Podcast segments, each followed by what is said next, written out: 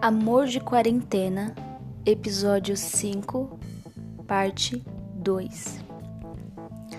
A sua volta me trouxe tantas certezas do que um dia foram incertezas. Olha, eu não te culpo, eu não te julgo. Porém, você é menino em corpo de homem. Ai, ai, como eu queria que você se enxergasse. Um dia você só não jurou que eu não ficaria sem você, mas como também que eu mereço alguém muito melhor. E adivinha só, você teve razão nisso sempre. Eu mereço coisa melhor. Ele chegou no tempo certo, momento certo e hora perfeita. Chegou na minha vida e está me fazendo tão bem. Aliás, tão bem que eu não consigo nem me expressar direito. Devo gratidão a você, porque com você eu hoje tenho certeza do que não é amor. Obrigado a você que me deixou ir.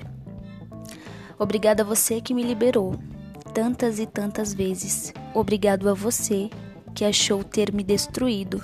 Obrigado a você que preferiu mentir ao me contar a verdade. Obrigado a você por ter me mostrado o quanto eu estava sendo cega estando ao teu lado. Para de excluir o histórico de nossas conversas, o histórico da sua internet, e comece a excluir o seu mau caráter. O mau caráter é um mal chamado lepra. E os que possuem essa doença não procuram se banhar para receber a cura. Sabe qual que é a diferença entre um leproso e um mau caráter? Não? A diferença é que a lepra no corpo ainda tem solução. Já o mau caráter, nem tanto. A diferença é que enquanto a lepra destrói o corpo, ela ainda tem cura, pois para Deus o impossível de muitos vira possível se torna possível. Para Deus, vira o exercício mais fácil. Agora, o mau caráter está na sua alma. Lepra, lepra que entra, que impregna e não sai. A diferença é que a lepra de Naamã era visível, mas a sua se torna invisível quando você escolhe brincar com as pessoas e acha que é algo supernatural. E vem com essa de: Ah, eu achei que você já estava me traindo e por isso eu precisava fazer também, porque eu não posso ficar para trás. O mau caráter é uma doença que te deixa pior do que a lepra.